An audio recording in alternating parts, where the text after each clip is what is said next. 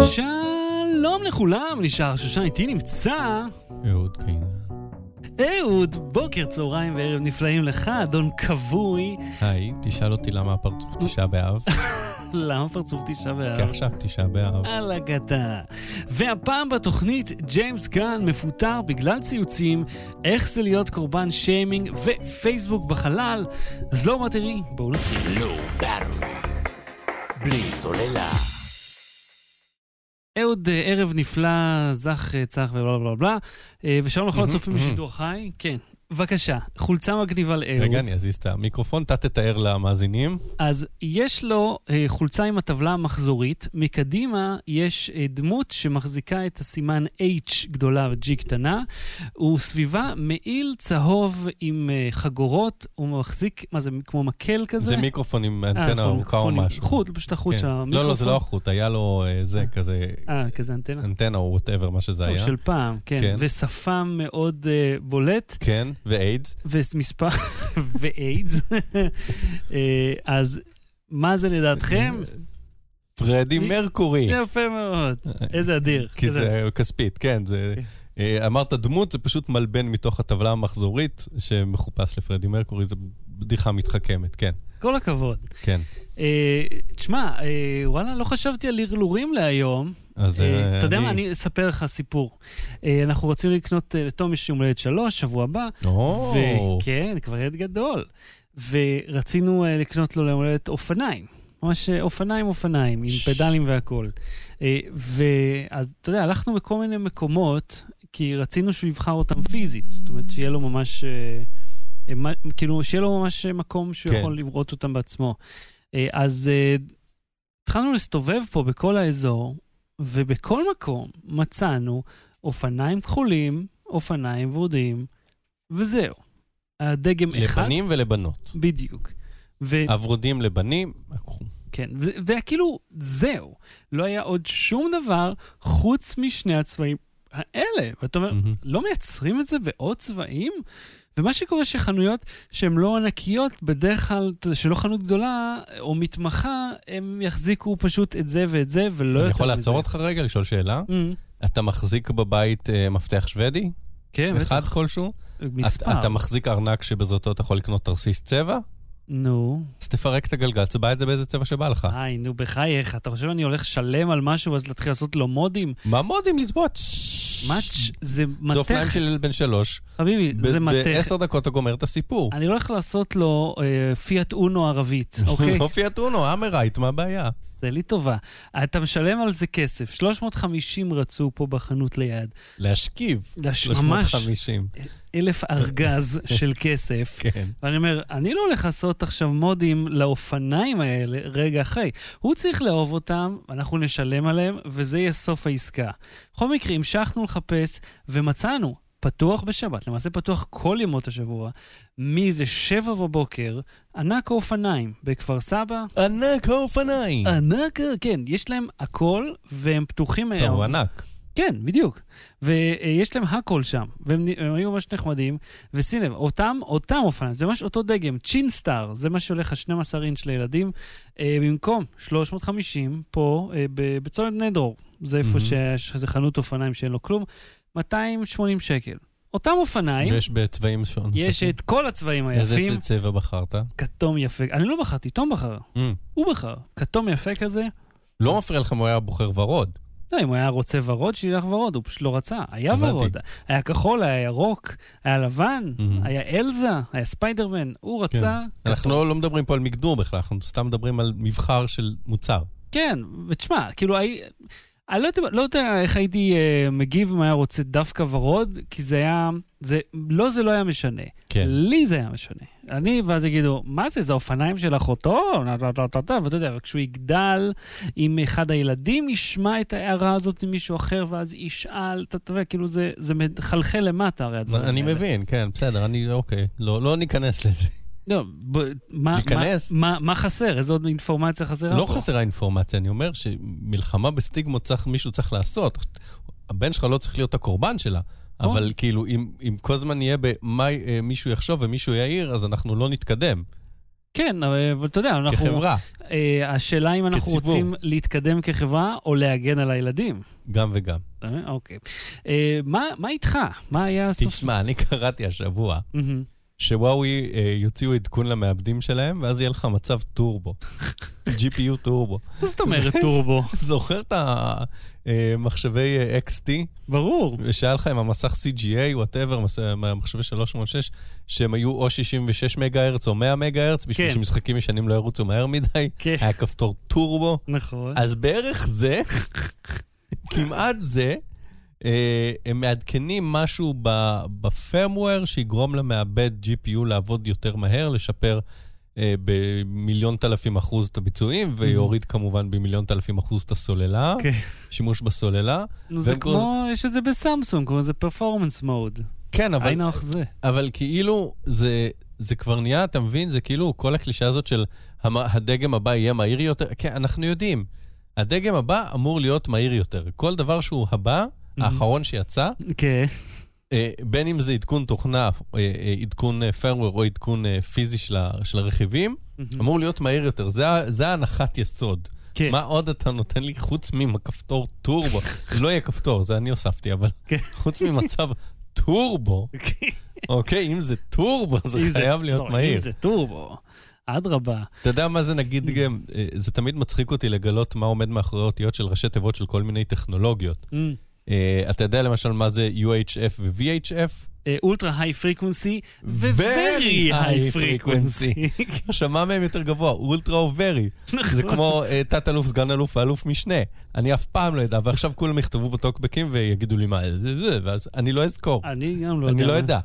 תבחרו כאילו מילה אחת לתאר על, מילה אחת לתאר מתחת, ותשתמשו בה. כי אם הוא משנה, והוא תת, אז מה מעליהם? כאילו האלוף, אבל הסגן, ואז התת, אני באמת לא מבין. נכון, נכון. רב אלוף, אלוף, וסגן אלוף. זהו, אתם רוצים להמציא שמות אחרים, אז תעשו סגן סגן אלוף, אני לא יודע מה.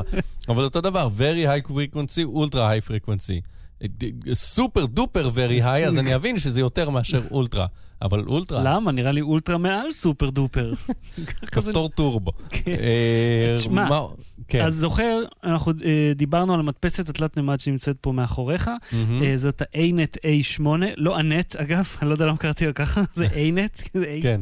קיצר, אז היא בפוטנציאל יכולה להדפיס היטב, הפוטנציאל הזה מעולם לא מומש, כי... פוטנציאל תלוי בך. כן, כי אני לא הרכבתי אותה טוב, ובנוסף היא לא כזאת משהו. אתה במקום לבנות דבר בעולם המציאותי, אתה יושב ב-שתים עשרה וחצי בלילה בונה ערים וירטואליות.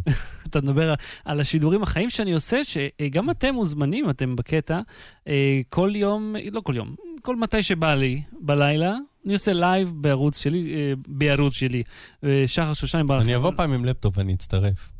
זה הקטע, אתה לא חייב להיות פה פיזית, אתה לא חייב אחר כך לנסוע במשך שעה. האמת שאני יכול, כי לא, אצלי החדר עבודה הוא גם החדר שינה. אז בגלל זה גם כששיחקנו בפורטנייט הייתי נורא שקט. כן, אבל אתה יכול באותה מידה גם לשחק מהסלון, לא?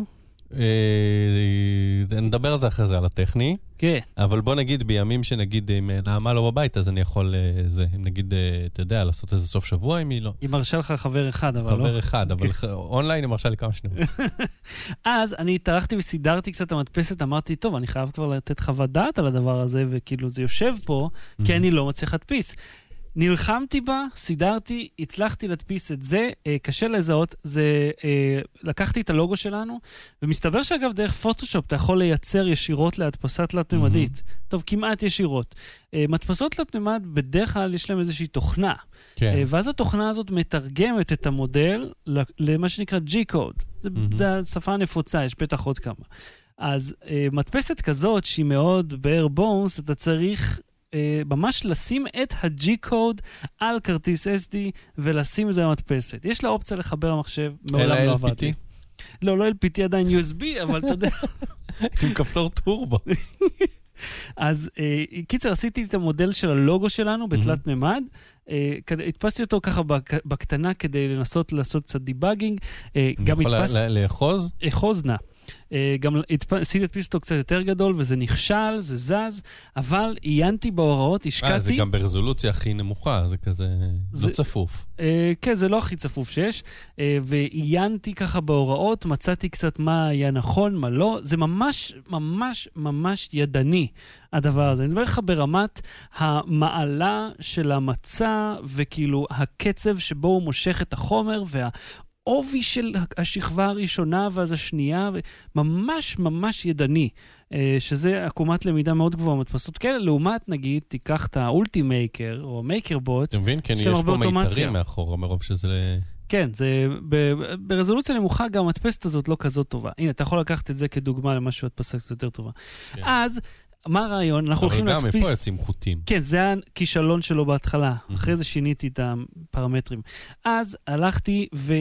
כאילו, מה הרעיון? אני הולך להדפיס את זה, להדפיס את זה יחסית בגדול, כי היא עושה איזה עשרים על עשרים, ואז לעשות מזה לוגו מואר. אני אצבע אותו, אני אשים תאורה בפנים, ונשים אותו פה מאחורינו, יהיה לנו לוגו יפה, וחשבתי אולי לעשות גם מחזיקי מפתחות, שמתישהו, אתה יודע, נרצה באיזה כנס או משהו, אז נוכל לחלק, למכור, למכור. לא יודע, עם כל כרטיס כניסה קבל מחזיק הבטחות, אני יודע מה. עם כל כרטיס כניסה ותוספת של חמישה שקלים, עד עשרה שקלים תקבל מחזיק מבטחות, אני בעד. בסדר, נמצא את המוד. לא, אל תתחייב פשוט על כלום. לא, אני, אני חושב... אם אתה זורק עכשיו, אם אנחנו תקשיב אסטרטגית שיווק, תביא כן. אנחנו עובד שיווק, בוא.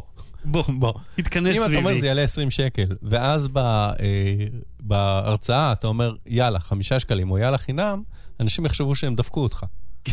הם דפקו אותך ב-חמישה עשר שקל שרצית להרוויח יותר. הם לא יחשבו איזה זין הוא לוקח עשרים שקל. כאילו, את זה הם יחשבו עכשיו, ואז תיתן זה בחמש, מגיד, יו, דפקנו אותו ב-חמישה עשר שקל, כי הוא לא הצליח למכור. אתה תמיד צריך כאילו לחשוב גבוה, כמו שכותבים בשוק, בחנויות בגדים, במקום מאה וארבעים שקל, עכשיו שמונים, זה אף פעם לא היה מאה וארבעים. כן, וגם היום, כשהיינו בזה של האופניים, באתי אל האיש, אני אומר לו, תגיד, יש לך מתקן לתליית אופניים על הקיר? הוא אומר לי, כן, מפנה אותי לחתיכת פלדה היהודית, כאילו, הפלדה הנכונה.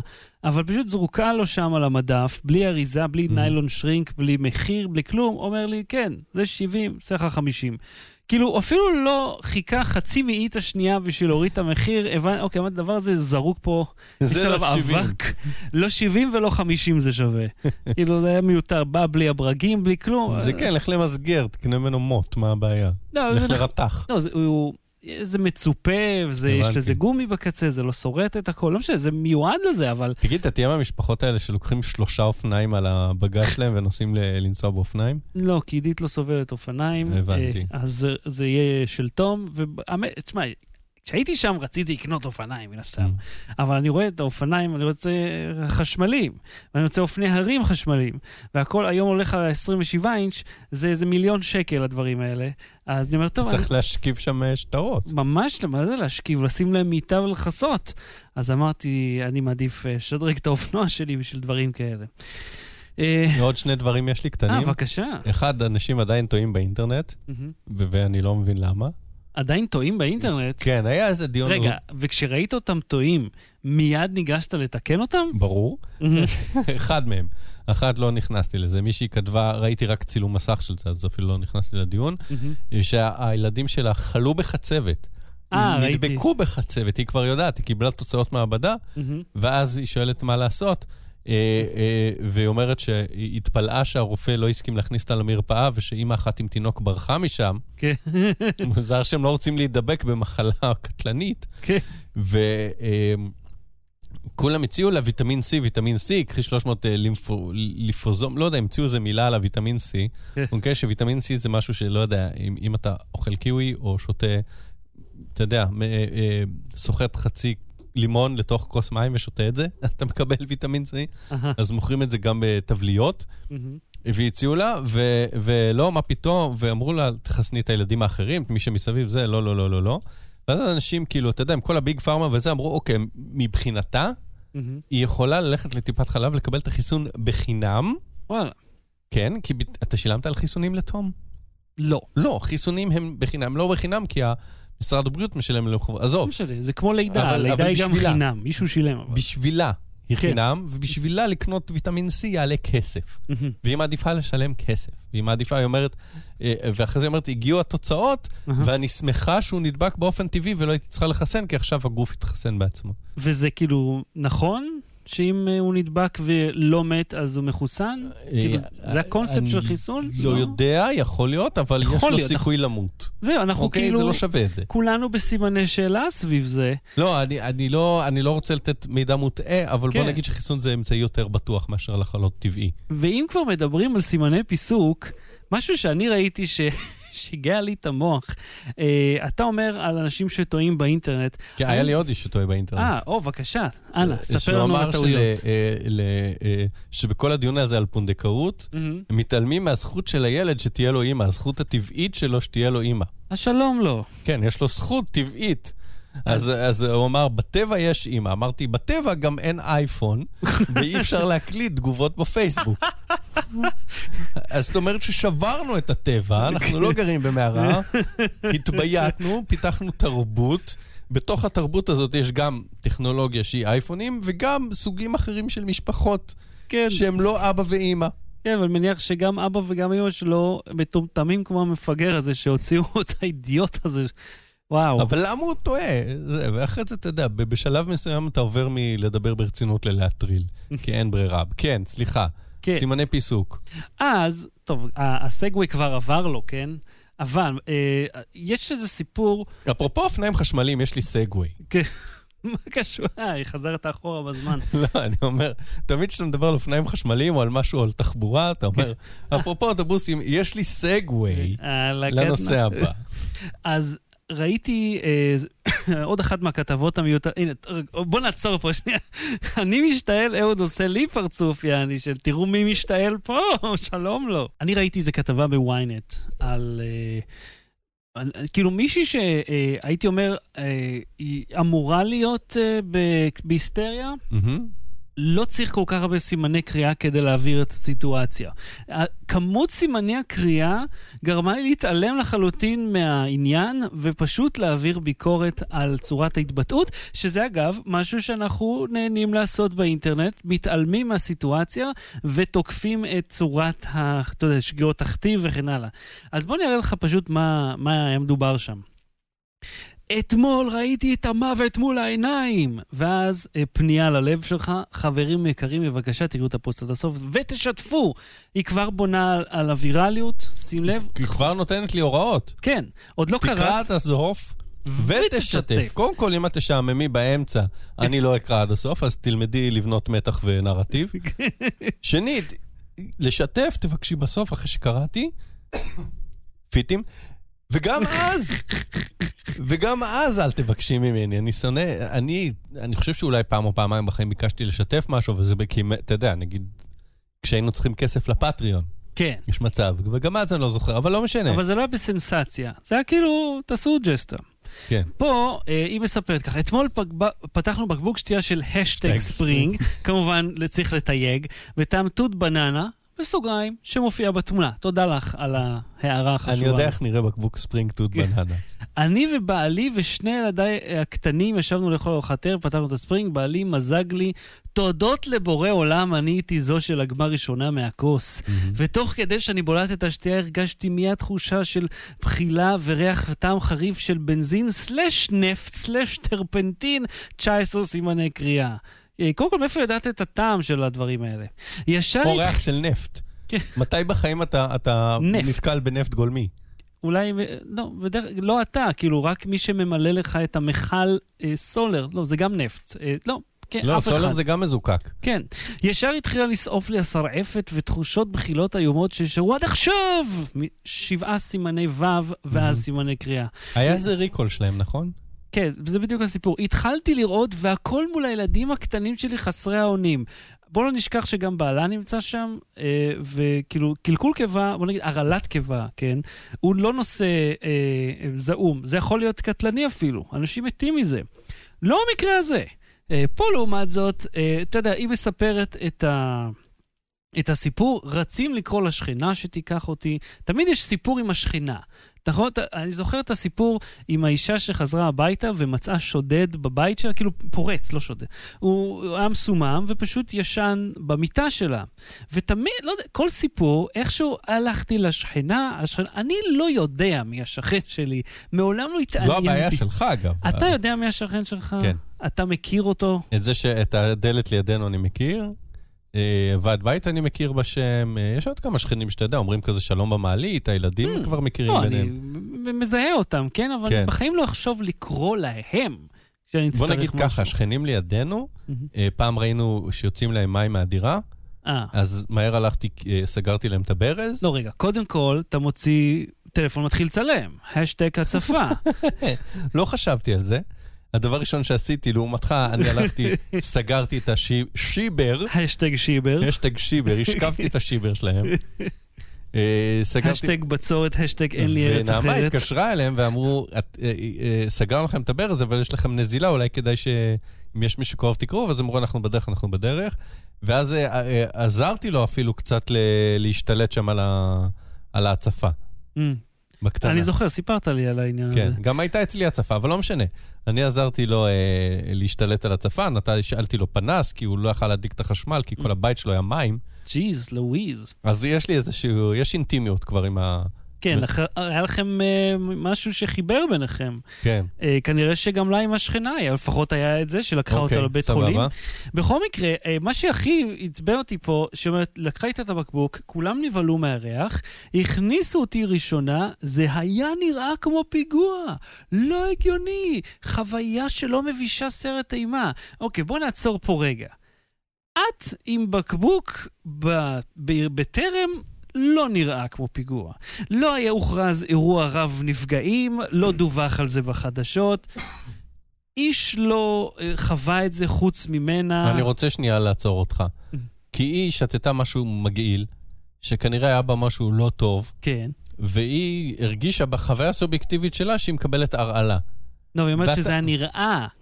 לא, אבל אני אומר, בתחילת הסיפור, הסיפור נבע מזה שהיא שתתה משהו שהיה לו טעם בלתי צפוי, מאוד מאוד חריף ושונה, והיא באותו רגע במציאות שלה היא הורעלה. כן, כן. אז היא כותבת מתוך כעס ומתוך חשש ומתוך פחד, ואתה מייחס לזה רציונליות.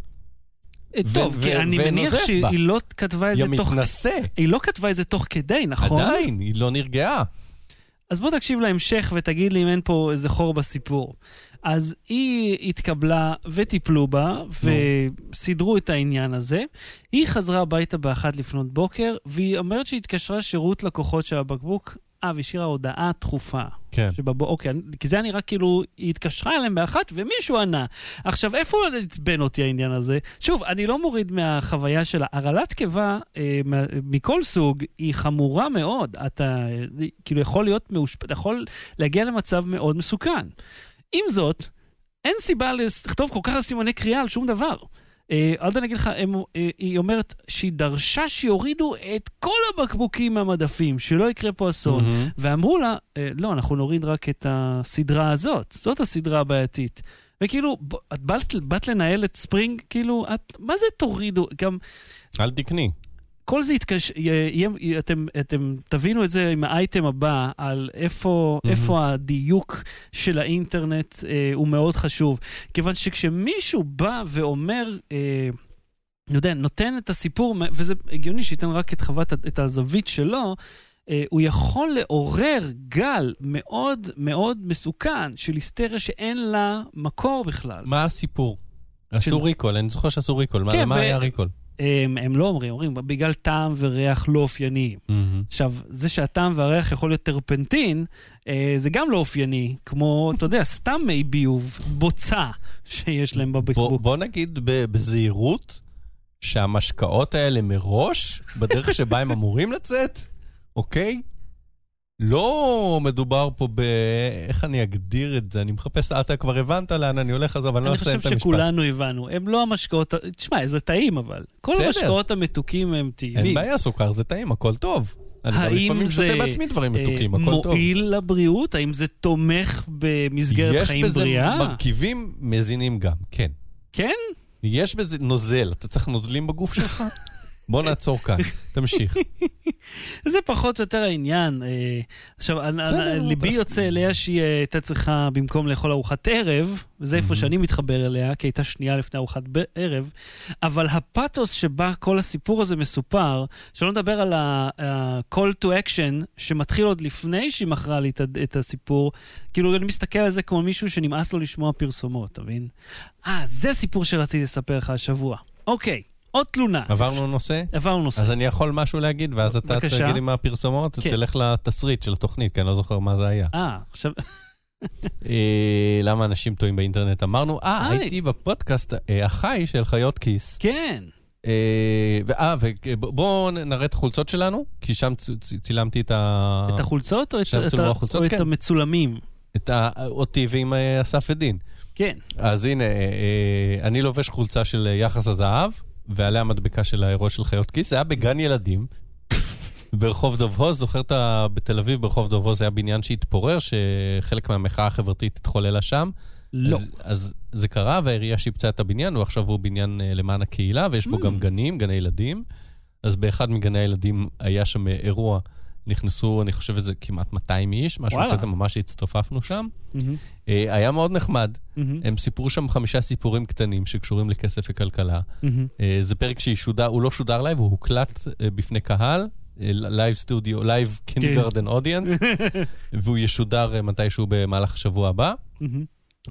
ואחד הסיפורים שם היה על ששאול אמסטרדמסקי, סיפור מרתק, mm-hmm. באמת, על למה העיר הכי יקרה במונופול, אתה יודע מה העיר הכי יקרה במונופול?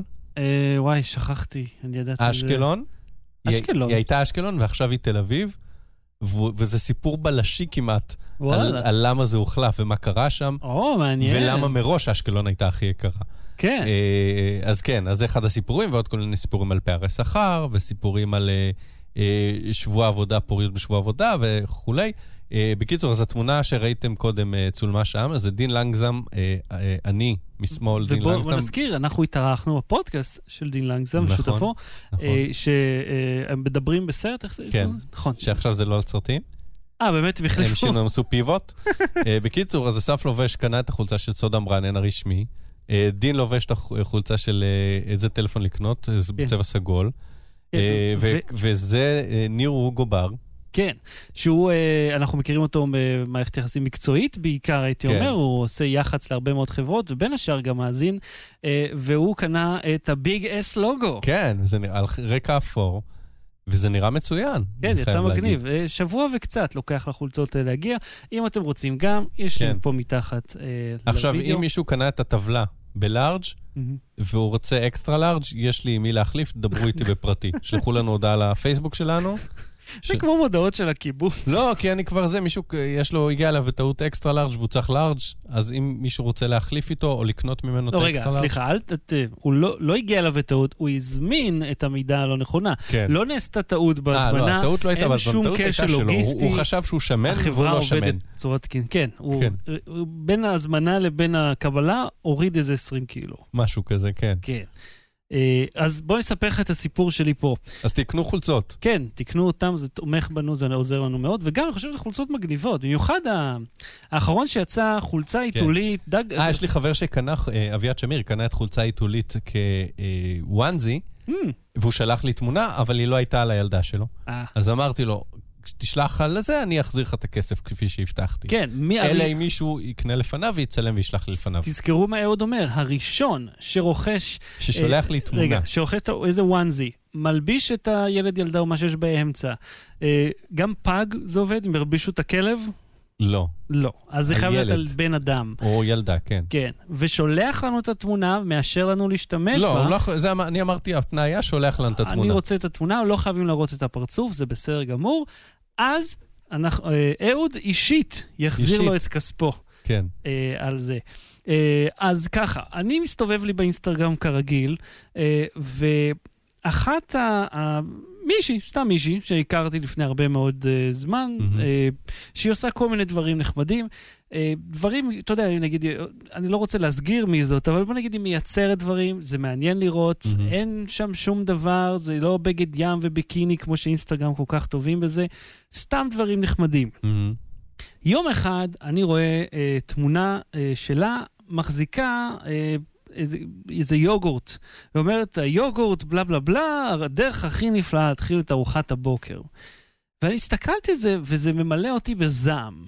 עכשיו, תגיד, על מה אתה כועס? אינסטגרם מלא בתמונות, כאילו בפרסומות כאלה. אבל קודם כל יש לה אלף שש מאות עוקבים, כן? זה לא, אני לא מצטרף לעמוד, אומר, טוב, בטח היא תנסה להתפרנס מזה, בסדר.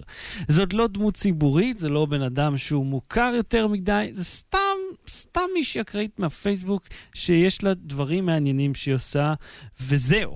עכשיו, מלא תגיד, הדברים האלה יהיו קשורים, אבל זה לא, זה סתם לדחוף פרסומת, אני בטח לא קהל היעד של יוגורט, המפרסם, היה אם היה תורח לחשוב, אומר, אוקיי, קהל, כי היא לא עושה health ואתה יודע, lifestyle, שתגיד, אוקיי, זה איפשהו, כלום, אין שום רלוונטיות בעניין הזה.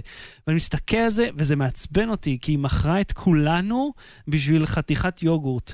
ואתם זוכרים, דיברנו על מילקי, שכל היוטוברים האלה מכרו את עצמם של מילקי, הם לפחות עוסקים בזה, אז אתה אומר, טוב, זה דרך להתפרנס.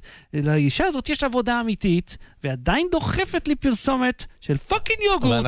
עם פרסומות של טישרטים. אבל הם שלנו, וזה הפודקאסט שלנו, זה רלוונטי, זה אפילו אורגני.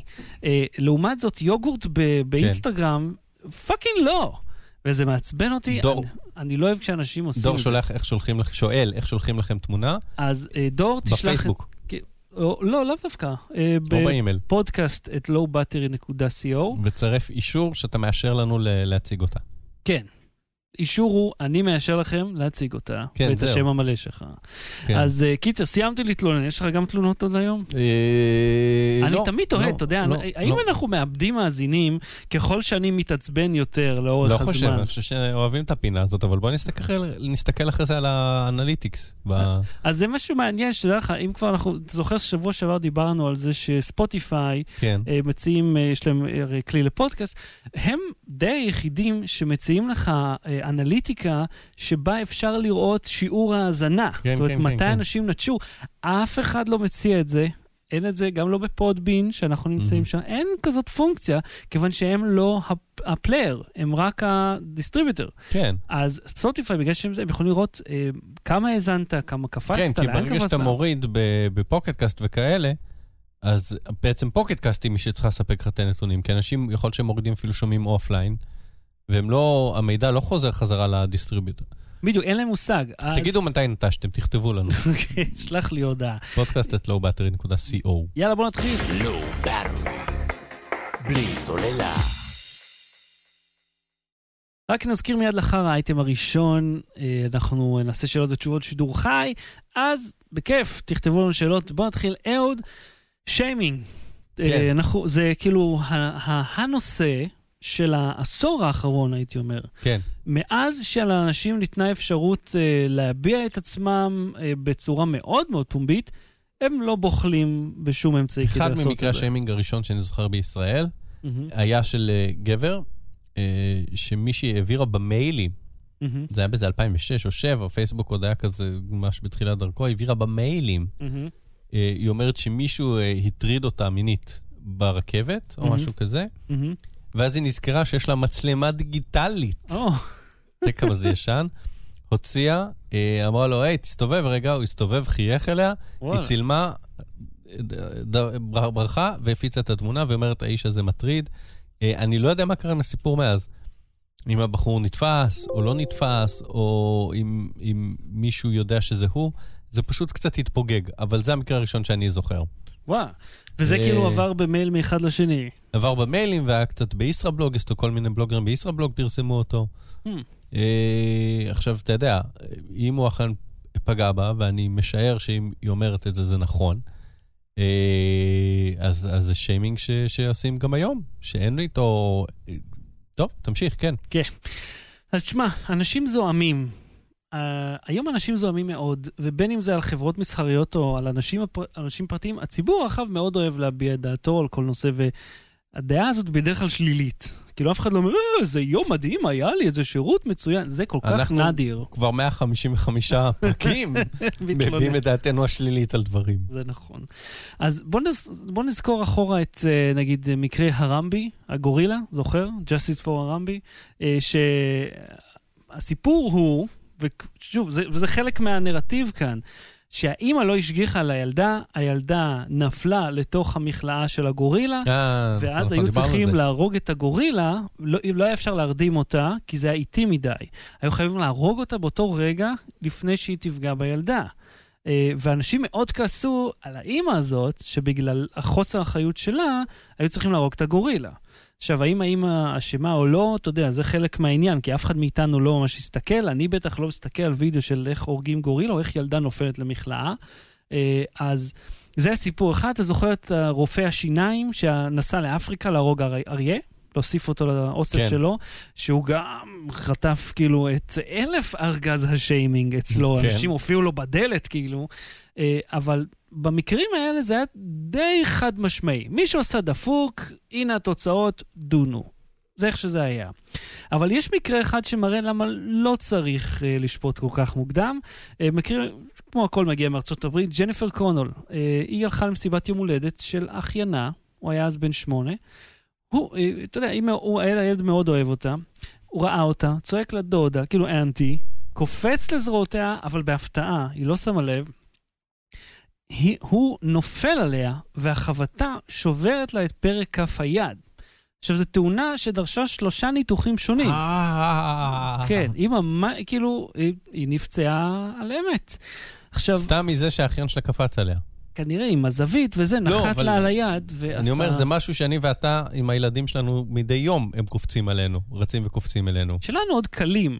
זה, אבל אני אומר, זה משהו שהגיוני, שהסיטואציה היא כן, הגיונית. כן. שום דבר יוצא דופן, שום חוסר אחריות. הוא לא הרים פסנתר וכאילו דפק לה ביד. לא, לא. אוקיי, סבבה, זה מה שרציתי לברר. כן, מאוד ריאלי. היום הילדה שלי נכנסה הביתה, הייתה אצל הסבתא שלה, נכנסה הביתה, רצה עליי וקפצה עליי. זה קורה. זה מה שילדים עושים לאנשים מבוגרים שהם אוהבים. וכמה ניתוחים זה דרש. ככה איבדתי את הרגל. כן. אז ארבע שנים לאחר מכן, קונול מגישה תביעה כנגד הילד על מאה עשרים ושבעה אלף דולר. Mm-hmm. כנגד הילד. עד כותרת נוראית, בין נכון? בין המשפחה שלה. כן. כן. הדודה תובעת את אחיינה על מאה עשרים ושבעה אלף דולר בגלל שהוא קפץ לחיבוק. כן. איזו דודה נוראית. לחיבוקי. כן. כי הוא בן שמונה, זה לא חיבוק, זה חיבוקי. היוד יורדת, אני חושב, בגיל עשר. נכון? אצלי היוד ירדה ביום שהוא נולד. אני לא סובל את הקטע הזה. או, פופי שושיל קוקילולי. גם אני לא, אבל זה מהסביבה גם הגיע. כן. אוקיי. אז, קונול רצה שביטוח הדירה של ההורים של הילד ישלמו על הפרוצדורה הרפואית, אבל הביטוח סירב. אבל למה? כי אין סעיף כזה באותה מדינה שמאפשר לשלם בלי תביעה. אז קונול פשוט נאלצה כפרוצדורה טכנית לתבוע את הילד כדי שחברת הביטוח תשלם.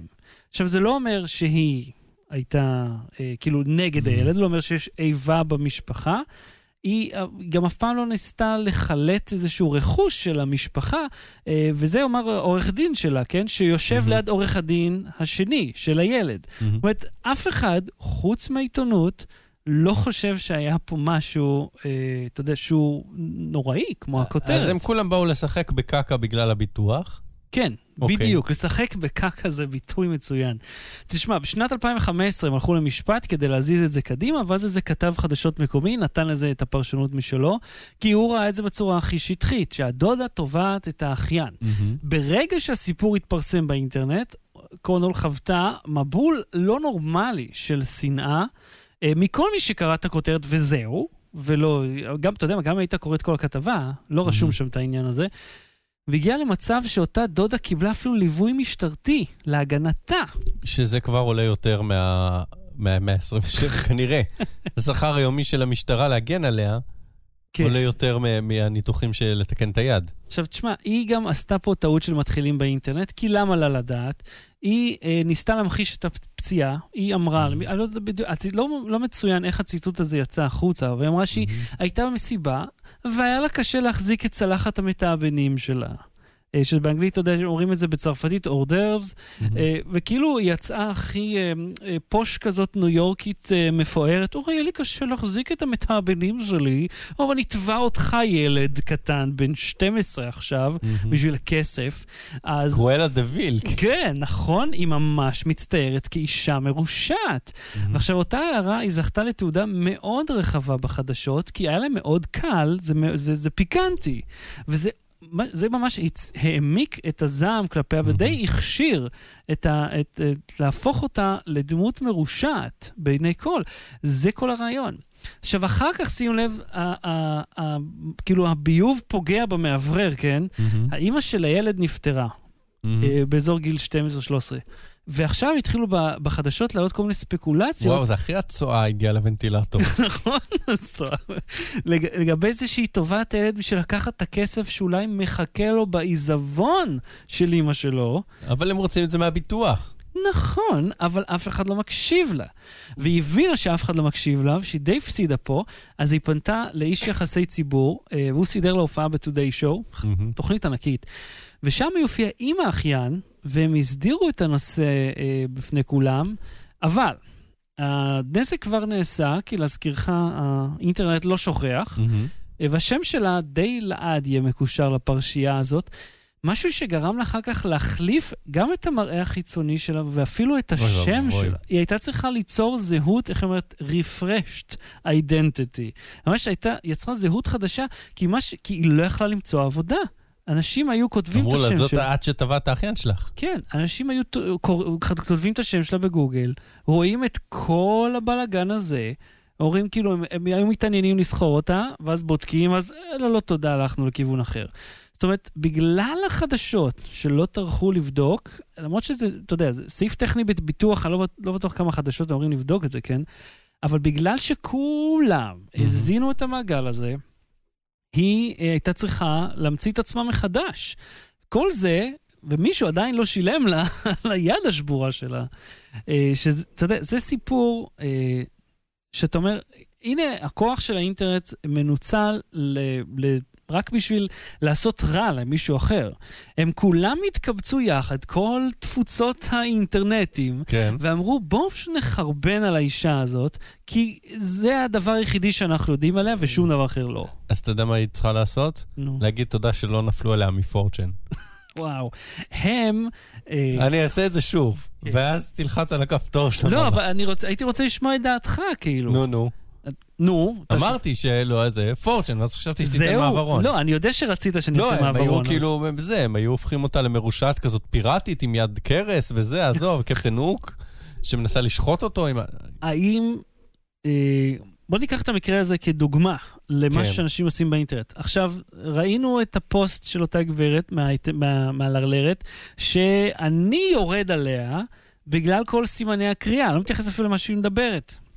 אני אומר, כאילו, אני... אתה עושה לה שיימינג. אני עושה לה שיימינג, אתה מבין? אני לא יודע כלום עליה, אני רואה רק את הפוסט, אין לי מושג מה קרה באמת, יש לי רק את הפרספקטיבה הזאת, והאמת שזה חצי אותו דבר, כיוון שזאת היא שכתבה את הסיטואציה. לעומת פה זה צד ג' שתיאר בשטחיות מוחלטת.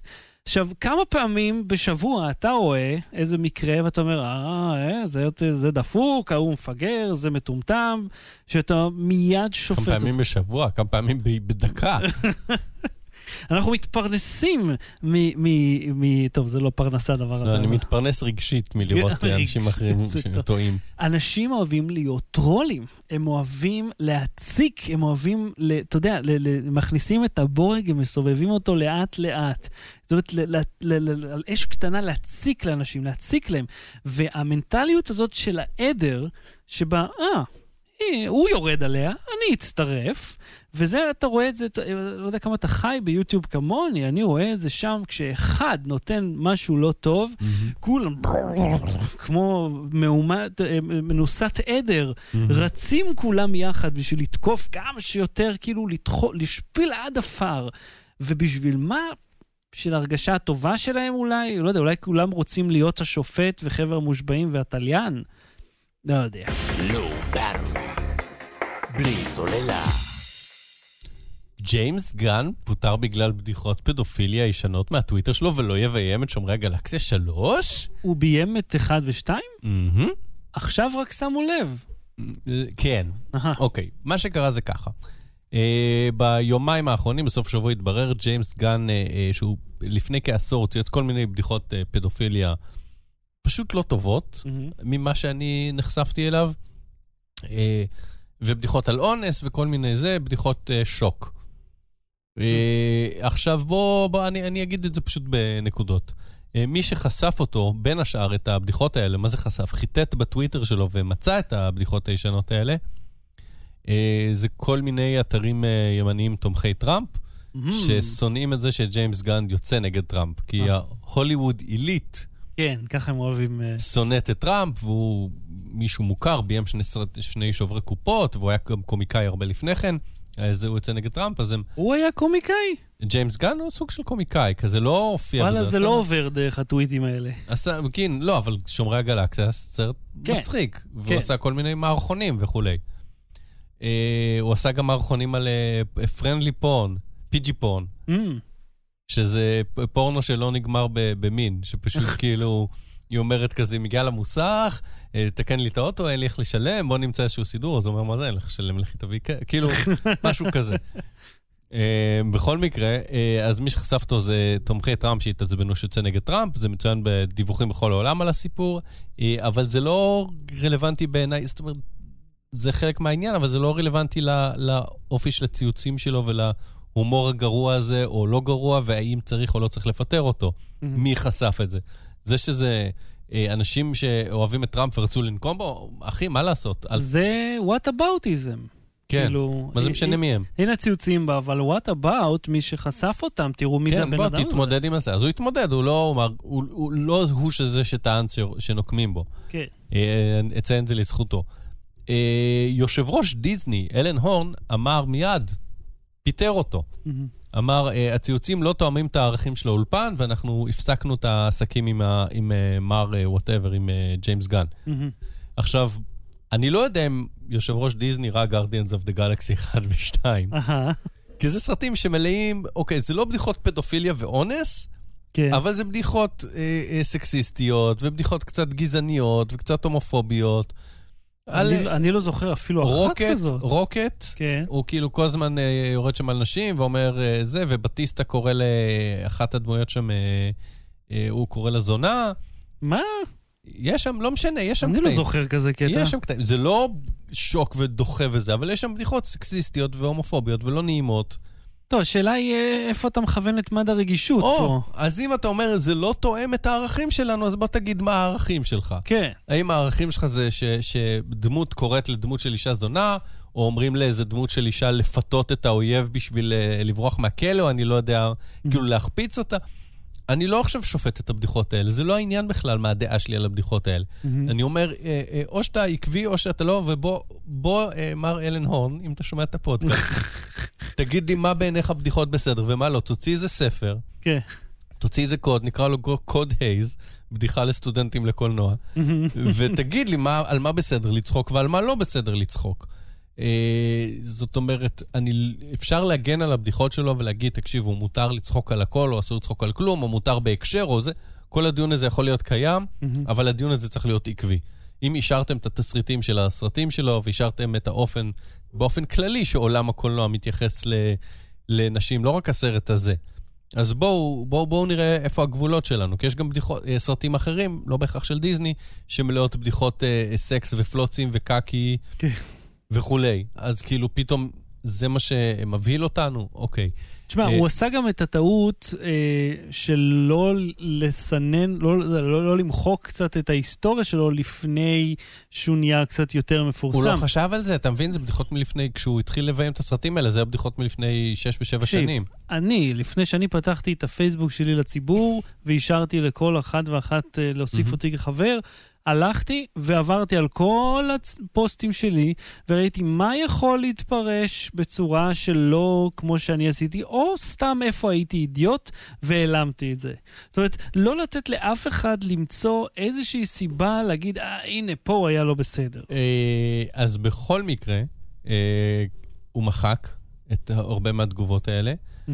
והוא ניסה, הוא התבלבל שם באפליקציה שבעזרתה הוא מחפש ציוצים, הוא פרסם את החיפוש בטעות. Uh, עכשיו בוא נזכיר שרוזן mm-hmm. גם צייצה משהו מאוד גזעני ודוחה, okay. גם אותה פיתרו על המקום. Mm-hmm. אז כאילו זה הולך בשני הכיוונים. לא, אבל יש, קודם כל, יש, יש פה איזשהו עניין, כי הם הלכו אחורה עשור, והוציאו ציוצים שעכשיו הם, הם, אתה יודע, פשוט מופיע כבדיחות לא טובות, או סתם הצהרות מוזרות. רוזן עכשיו פרסמה את זה, שאישה שחורה זה כמו קופה. ו, כן. וזה כאילו לא, זה אפילו לא היה בנוי כבדיחה, mm-hmm. זה היה סתם הצהרה של מה שהיא חושבת. אז יש, יש קצת מרחק בחומרה של הדברים האלה. אני, ברור לי, ברור לי, אבל אני אומר, אבל בואו, הדיון הוא לא על, ה, על התוכן, אלא הדיון הוא על הדיון על התוכן. זה מה שאני מנסה להגיד. כמה רמות לתוך המטה אנחנו נכנסים פה. מה מותר ומה אסור. בואו תגידו, תוציאו רשימה על מה מותר לצחוק, על מה אסור לצחוק, האם אם אתה מתנצל אחרי זה זה בסדר, האם אם אתה לא זוכר, היא אמרה שהיא תחת השפעה של איזה תרופה, ואז החברת תרופות אמרה, מצטערים, בסייד אפקט שלנו אין גזענות, שם בכלל, כאילו. אגב, עכשיו היא טוענת שפיתרו אותה בגלל שהיא הצביעה טראמפ. אהה, ההוליוודינית. כן, זה לא קיבלת את התוכנית, כי את, כאילו, הדמות הזאת, אל תפחי את זה פתאום, פיתרו אותך כי את גזענית, והיום, שלעומת מה שהיה כשהיא עשתה את תוכנית במקור, אי אפשר להיות ככה בצורה פומבית, כי האינטרנט, כמו שדיברנו מקודם, לא שוכח. לא שוכח. עכשיו, ג'יימס גן התנצל, אני לא יודע אם הוא יצליח להשיג עבודה עכשיו, או, או במה, אבל אני רוצה להגיד שאני שילמתי ארבע מאות שקל אה, לאומן, שנראה עוד פחות מחודש, mm-hmm.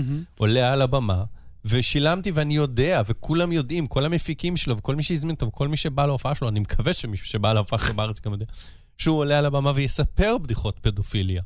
ויהיה גזעני, ויהיה וגז... פוגעני עד גזעני הסוף. גזעני ופוגעני, ואני לא יודע מה הדעות האמיתיות שלו, כי אני רואה אותו רק כקומיקאי, אבל כן. הוא משתמש, אתה יודע, כאילו, זה, זה בנאלי ומעצבן להגיד את זה, הוא משתמש בפרובוקציה כדי לעורר מחשבה, כדי למתוח את הגבול, כדי לראות עד כמה אנחנו אה, חושבים משהו, או, או המחשבה חולפת בראשנו, ואנחנו לא מודים בזה, כאילו, יש לה...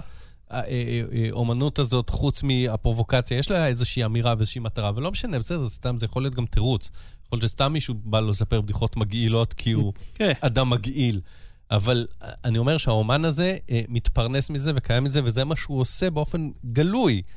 אז לדיזני זה לא מתאים, הסוג הזה. אז יכול להיות שהוא גם פשוט ילך לעשות סטנדאפ עם בדיחות פדופיליה, למרות שהוא מתחרט עליהם. לא ברור. בלי סוללה. אפרופו גלקסיה, כן. כן, פייסבוק עובד על אביאן? כן, זוכר שהיה... היה להם מטוס כזה שביטלו אותו, נכון? כן, בדיוק. היה להם מטוס נקרא אקילה. כן. אקילה. אקילה. מטוס כאילו מטורף. הראו את הצילומים שלו, אז אתה זוכר?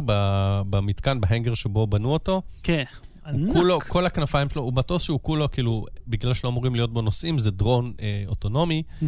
אז יש לו גוף מאוד מאוד צר, כנפיים רחבות ו- ומאוד מאוד גדולות, mm-hmm. וכל הכנפיים הם פאנלים סולאריים, כדי שגם יוכל להיטען מהשמש כל הזמן, mm-hmm. ולנסוע, אה, ואז הם ביטלו. אמרו טוב, אבל הוא היה פעיל, לא? הוא טס בשמיים, הביא אינטרנט לילדים של אפריקה, לא?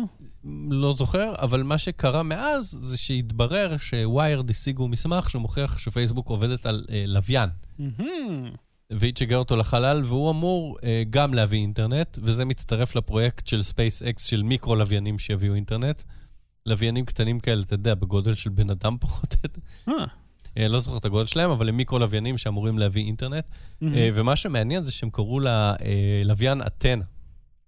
אתנה? כן.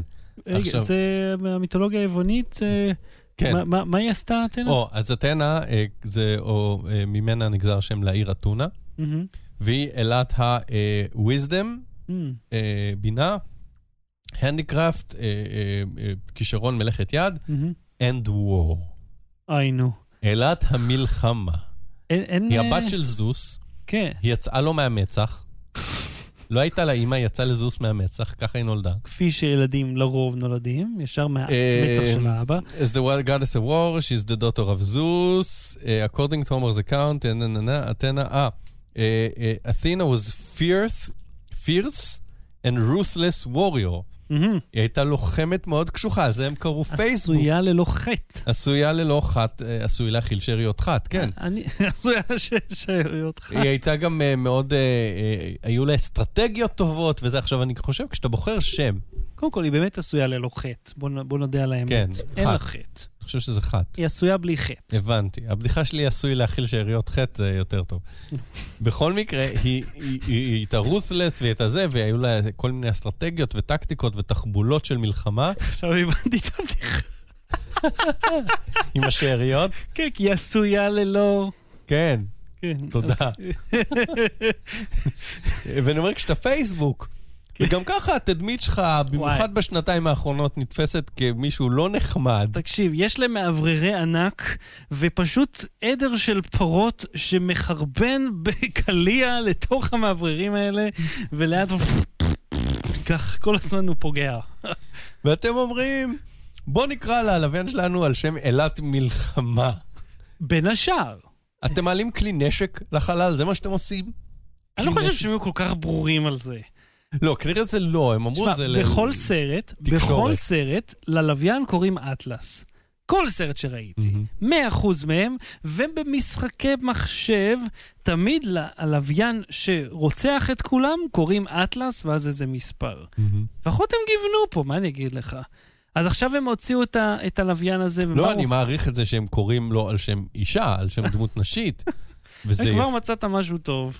וזה יפה, אבל אישה שהייתה לוחמת וחיסלה אנשים. למה אישה לא יכולה להיות לוחמת? אתה צודק.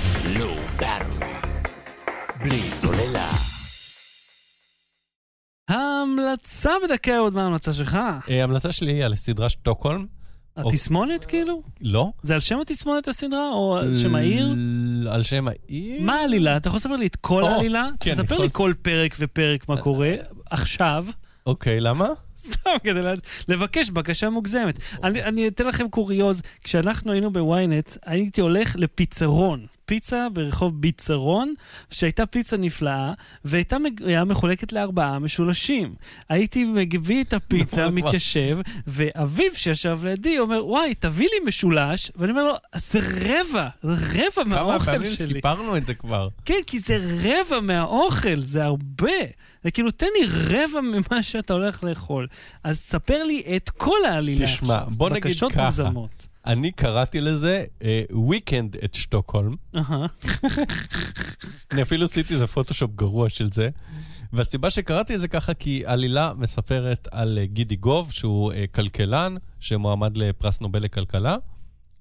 כבר לא אמין? מוצאים אותו, זה... לא בדיוק ספוילר, כי זה הפרמיס של הסדרה, מוצאים אותו בפרק הראשון מת במיטתו, והם אומרים, אבל ההכרזה על הנובל... הוא נפל על דוקיו, תשתנק יו. ההכרזה על הזכייה היא רק בעוד כמה ימים, מה יקרה אם נעמיד פנים שהוא מת רק אחרי שהכריזו על זה שהוא זוכה. אה, כדי ש... אבל הוא לא יכול לקבל את זה, מה שנקרא פוסט-יומרס? כאילו, באחרי מותו? הוא יכול, זה, הבאג בעלילה זה נפטר בערך. כן, נכון. הוא יכול, לא, תקשיב, הוא יכול, לפי החוקים בעולם של הסדרה, הוא יכול אה, לקבל, עזבונו יכול לקבל את הפרס, mm-hmm. את הפרס הכסף, את ההכרה אה, על שמו, mm-hmm. אבל אה, הוא לא יכול להיות מועמד, הוא לא יכול להיות, הוא צריך להיות חי ב, בעת ההכרזה. או... Oh. ברגע שמכריזים עליו, הוא יכול באותה שנייה להתפגר, ואז עזבונו יקבל את זה. אם הוא לא חי כשמכריזים, אז כשמכריזים הם יכולים להכריז רק על מישהו שהוא חי. רגע, כשאתה אומר וויקנד, זה כמו וויקנד את ברניז, שמחזיקים את הגופה ומזיז... כן, כן, כן, זה וויקנד את שטוקהולם, אני אשים בשואו נוטס פוטושופ גרוע שעשיתי לזה. זה סדרה מתמשכת? ארבעה פרקים, ארבעה פרקים שזה ארבעים עד חמישים דקות, כן. אוקיי, אבל זה היה כיף, זה היה מעניין, נחמד? זה היה כיף, תשמע, זה שחקנים מבוגרים, שהם קאסט מאוד מוצלח, זה גידי גוב. הוא בכלל מופיע, הוא לא אמור להיות גופה, כל הסרט הזה? אני לא ארוס. Mm-hmm. גידי גוב, אה, ליאורה ריבלין, mm-hmm. אה, טיקי דיין, mm-hmm. שהייתה איתה בקרובים קרובים. או. Oh. דובה לגליקמן, שהיה עם גידי גוב ב... סליחה, הוא מבקש להיות דוב, לא דובה לגליקמן, זה? ראית את האייטם? איזה אייטם? שהוא לא רוצה שיקראו לו דובה ליותר. אי וואו וואו וואו. אז הוא קצת כזה דוב ולגליק כמובן עושה את הדמות הרגילה שלו שמתעצבן ככה וטיק דיין וליאור ריבלין אמרנו וססון גבאי שהוא עכשיו בפאקינג ברודווי וואלה, אה, נכון, נכון, ראיתי. עם הלהקה, לא להקה. עם הביקורת תזמורת. ביקורת תזמורת. כן, הוא משחק את התפקיד שהוא שיחק בסרט, והוא מחליף את טוני שלוב, ששיחק אותו במחזמר בניו יורק. זה די מגניב, כאילו, שהשחקן מגיע להחיות את הדמות שלו מהסרט. זה מדהים שבגיל שבעים אתה מקבל את הזדמנות פאקינג חייך, כאילו, לא שהוא עושה דברים מדהימים גם בארץ, אבל... ברודווי זה... אוקיי, אני עכשיו שנה עשה הצגות בברודווי. כן. מדהים. נייס. אז זהו, אז זה הקאסט, וזהו, והם אנשים, אתה יודע, הם כולם מאוד מצחיקים, שחקנים מצוינים, וזה הכל שם, זה כזה Weekend and Bernies, אבל זקנים ישראלים עושים את זה. קול. אני רוצה להמליץ לך על משהו מאוד ישן.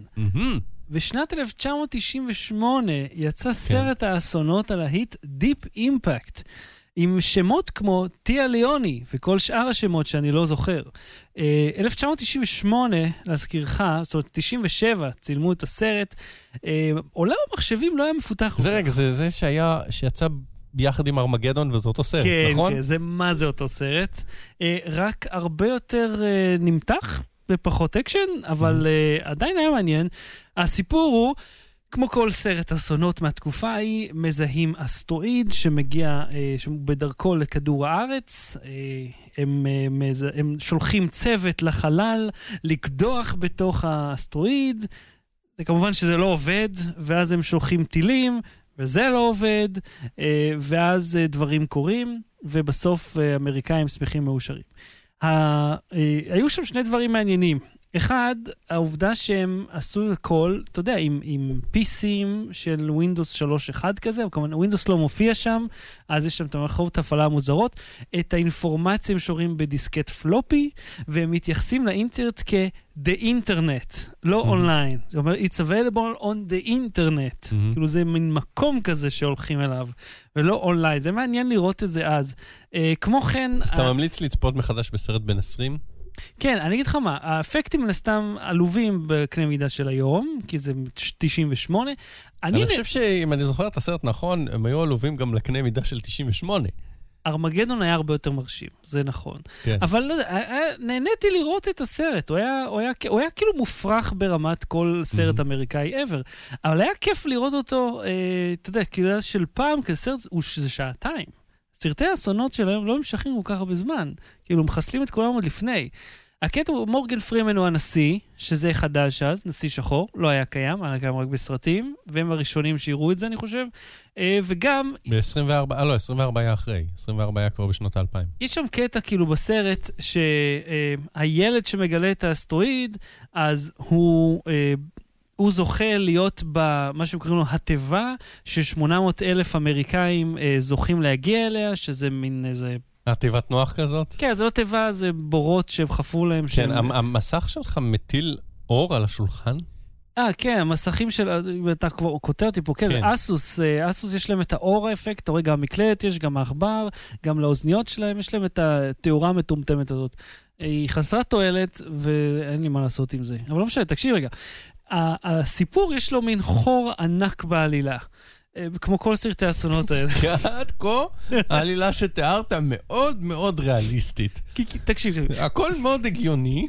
יש שם, כאילו, מאורע, זהו, זה נופל. יש שם מאורע מחולל שאין בו שום חילול. הוא לא מחלל דבר. הילד מגלה את זה, שולחים את זה לאסטרונום שמישהו מגר באזור, הוא רואה שהדבר הזה בדרך לכדור הארץ. הילד מגלה את זה באיזה טלסקופ פרטי כזה? כן, הוא רואה כאילו משהו. שולחים את זה, האיש בטלסקופ מזהה, אומר, הקורדינטות של הדבר הזה זה כדור הארץ, ואז הוא מנסה לעשות, הוא כותב בטקסט, open mail server, לא עובד לו האינטרנט פתאום, ואז הוא שם את זה על דיסקט פלופי, ואז יוצא בג'יפ רנגלר שלו, שם הוא יורד ומנסה לחייג מהטלפון באוטו, שכמובן לא עובד גם, ואז ממול מגיע נהג מסעית שנפלה לו הסיגריה, והוא הורג אותו, ואז עוברת שנה, ואף אחד לא דיבר על זה, ופתאום הנשיא יודע. מאיפה הנשיא יודע שזה מגיע אם זה יתפוצץ עם האוטו של האיש הזה? אין שום הסבר. דיסקטים הם משהו מאוד מאוד עמיד. כן, לא, עמיד בחום במיוחד. יתרה מכך, בסוף הסרט... אתה יודע כמה דיסקטים עמידים?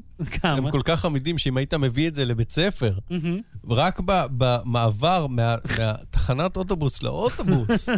זה היה מתפורר רבתי. אני אעשה לכם ספוילר, כי אם לא ראיתם עד עכשיו זה כבר עליכם. בסוף הסרט, הרי הילד מקבל אישור להיכנס לזה, נוסע עד לשם, ואז כשהוא עומד שאומר, לא, אני לא נכנס, אני חוזר לאהובתי, שהוא בכלל לא דיבר איתה, והוא התחתן איתה כדי להציל אותה, ואז עכשיו הוא חוזר אליה. אתה רוצה שנעשה רנט על סרטים, פשוט נעשה פינה, שנראה איזה סרט ישן, פעם בשבועיים, שלושה כזה, ו... אפשר, כן. נתעצבן על למה הוא מטומטם. אז בוא, אני עושה לך פיילוט עכשיו. כאילו כמו סינס אבל בשלנו, כן. אני עושה פיילוט עכשיו, אוקיי? אוקיי. אז הוא חוזר אחורה. כן. איכשהו, כאילו הוא בג'יפ, במנטנדר פתוח עם, שים לב, מקסיקנים חבושי סומבררו, אם זה לא היותר סטריאוטיפי מזה. או, פור פאבור, סניור.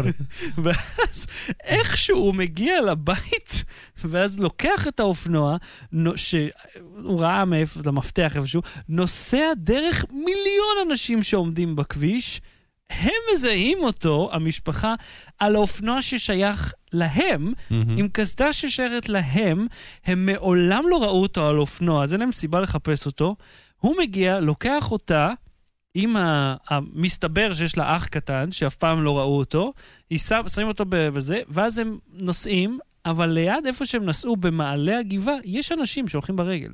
כאילו, אנשים סתם הולכים, ואז הם מטפסים למעלה, כשמגיע הצונאמי הם ניצלים, בזמן שכל השאר פשוט חיכו למטה למות.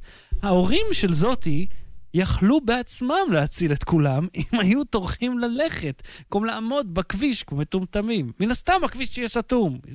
סוף העולם הגיע. זהו, זה הסרט. הוא מטומטם, אבל הוא... אוקיי, נשמע מפתה.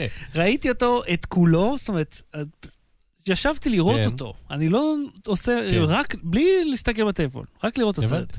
קיצר, כיף. אז זה בנטפליקס, אם אתם רוצים לראות, או כל דבר אחר, תראו. זה גם יהיה כיף באותה מידה.